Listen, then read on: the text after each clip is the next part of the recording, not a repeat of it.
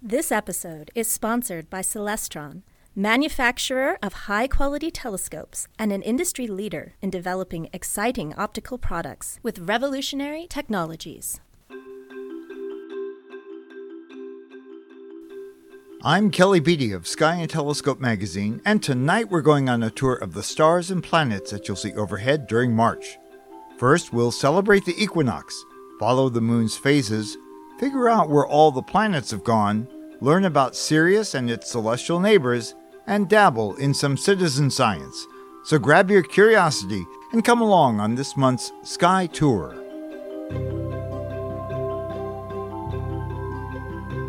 When I hear March, I automatically think of two events related to the nighttime sky. The first is daylight savings time. Those of us in the US and Canada will make that annual adjustment, springing ahead, on March 10th. However, in Europe, the switch isn't until March 31st. I guess this must be a tough time of year to set up airline schedules. There are all kinds of arguments for and against having daylight time at all, but for astronomers, the upshot is this. Once daylight or summertime kicks in, it won't get dark after sunset until clock time is an hour later in the evening. The other March astro event is the equinox. This month it occurs on the 19th at 11:06 p.m. Eastern Time. Maybe you've heard this called the vernal or spring equinox because well, it signals the beginning of astronomical spring in the northern hemisphere. But likewise, it's the start of autumn in the southern hemisphere. If you've listened to these monthly sky tours for a while, and I hope you have, then you know that I sidestep this problem by always referring to the March equinox, the June solstice, and so on. Problem solved. Now, maybe you've noticed that the equinoxes and solstices don't happen on the same date each year. For example, the March equinox can fall on the 19th, 20th, or 21st. Why is that? Well, a calendar year is 365 days long. But actually, it takes our planet 365 and a quarter days to circle the Sun. 365.256360304 days to be exact. And so those residual few hours add up. In any given year, the March equinox occurs 5 hours and 49 minutes later than the previous years. But during a leap year, such as 2024, it occurs 18 hours 11 minutes earlier than the previous year, and that's why this year it falls on March 19th. Kind of makes my head hurt just thinking about it. One thing that won't make your head hurt is keeping track of the moon's phases. As we saw during February, this month starts off with the moon well past full and most obvious in the morning sky before dawn. Last quarter falls on March 3rd, followed by new moon on the 10th. By mid month, you'll once again be enjoying a lovely crescent in the evening sky, with first quarter on March 16th. The full moon comes on the 25th, and a lunar eclipse occurs that night. But this event is a geometric oddity. The moon will glide deeply into Earth's penumbra, our planet's weak outer shadow, but not the darker umbra. We see this drop in sunlight as merely a dusky shading on the lunar disk that gets gradually more obvious as the moon dives deeper into the penumbra. From the perspective of astronauts standing on the moon, they'd see the sun partly, but not completely, blocked by Earth. Anyway, the timing of this eclipse favors observers in the Americas. For those on the East Coast, it occurs in the first hours of March 25th, with mid-eclipse at 3:13 a.m. Eastern Time. On the West Coast, the eclipse begins late in the evening on the 24th and climaxes just after midnight. Now, according to Native American lore, this month's full moon is known as the full worm moon. That refers to the casts left on the ground by earthworms moving up through the softening ground. Another name used by other tribes is the full crow moon, because the cawing of crows was thought to signal the end of winter. Other variations are the full crust moon, as in snow cover with a crusty top, or the full sap moon. Since we usually have pretty brutal winters up here in the Boston area, I have a new one to add the full thawing out moon. Something is missing in the evening sky right now. Oh, there are stars aplenty, and Jupiter is still quite obvious low in the west, and it'll make a dramatic pairing with the crescent moon on March 13th. But where have all the other planets gone? Well, this will be a month of playing hide and seek. Let's explore the morning sky first. Remember, to enjoy the pre dawn sky while it's still dark, you'll need to be up and outside by roughly 5 a.m. early in March. But after that switch to daylight or summertime, you can go out instead around 6. Not that early at all. Look for Venus very low in the east, roughly 30 to 45 minutes before sunrise.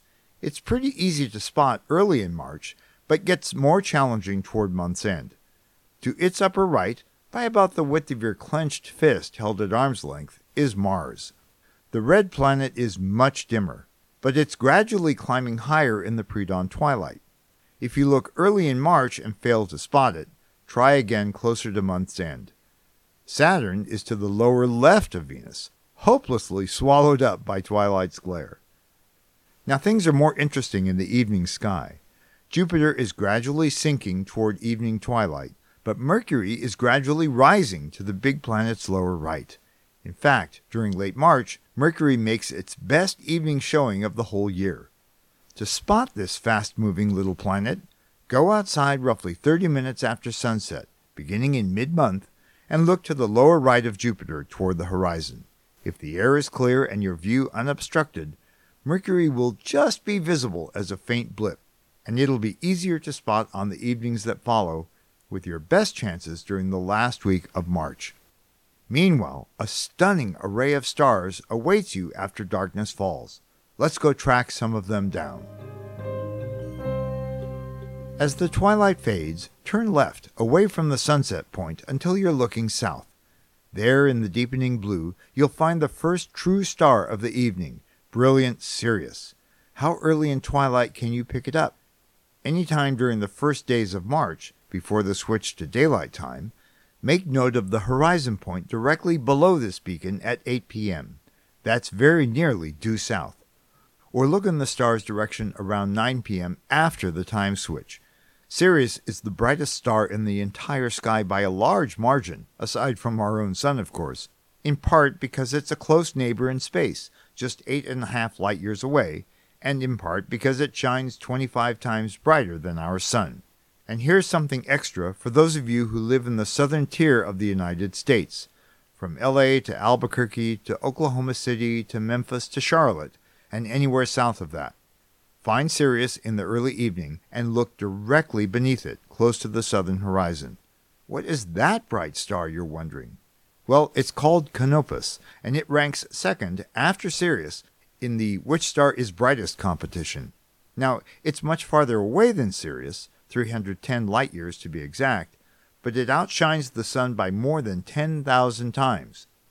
Canopus is always below the horizon for folks like me who live farther north. So for you southern listeners, consider yourself lucky to be able to see it. After twilight ends, look to the upper right of Sirius to spot the mighty constellation Orion the Hunter. Its two brightest stars are white Rigel, which marks Orion's lower left foot, and orange red Betelgeuse, his upper left armpit or shoulder. Midway between them, look for the three star row of Orion's belt.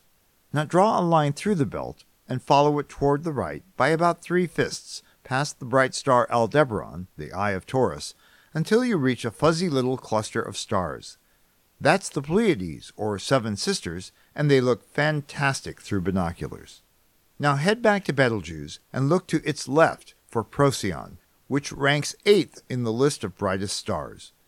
Procyon and Betelgeuse, together with Sirius, form a big equilateral triangle in the sky, known as the Winter Triangle to skywatchers. Let your eyes drift leftward toward the eastern horizon. In the hours after sunset, that's where you'll find the constellation Leo, the lion. The lion's alpha star, Regulus, sits at the bottom of a backward question mark that stretches toward upper left. Can you see it? That's the lion's head and mane. His hindquarters and tail are marked by a triangle of medium bright stars to the lower left of Regulus. At this time of year, I think of Leo as rising up in the east as a harbinger of spring, just like Orion's climb a few months ago told me that winter was coming. Look well to the upper left of Leo by about four fists, and you'll spot another welcome sight in the early spring sky the Big Dipper, seemingly balanced on the end of its handle. Look to the upper right of Leo, between Regulus and Procyon, and higher up to locate a pair of bright stars stacked vertically and just a few degrees apart. These are creamy colored Pollux and icy white Castor, the twins of Gemini. They're rather similar in brightness, so to tell which one is which, just remember that slightly brighter Pollux, with a P, is the one closer to Procyon, and Castor, starting with C, is closer to the very bright star Capella, another C that's nearly overhead. The rest of Gemini's twin bodies stretch out to the right, toward west. Hey, after all that, give yourself a pat on the back. You've found Sirius, Capella, Rigel, Procyon, and Betelgeuse. Those are five of the ten brightest stars in the night sky, and it's six out of ten if you spotted Canopus too. Now, since you know how to find Orion and Gemini, I'd like you to make a special effort to view the Mighty Hunter and the Twins early in March. Why these particular dates? Well, for one thing, the moon won't be in the sky, and so you'll see the starry sky at its very best. But it's also when thousands of skywatchers around the world will be using the stars of these constellations to gauge how much light pollution they've got. It's quick, easy, and fun. No telescope or special experience is needed. Just go to the website download the handy star charts you'll find there, match your view of the night sky to what you see in the charts, and log in to record your observation. That's about it for this month. If you want more tips for viewing the night sky, including a free interactive star chart for any time or date, check out our website, skyandtelescope.org.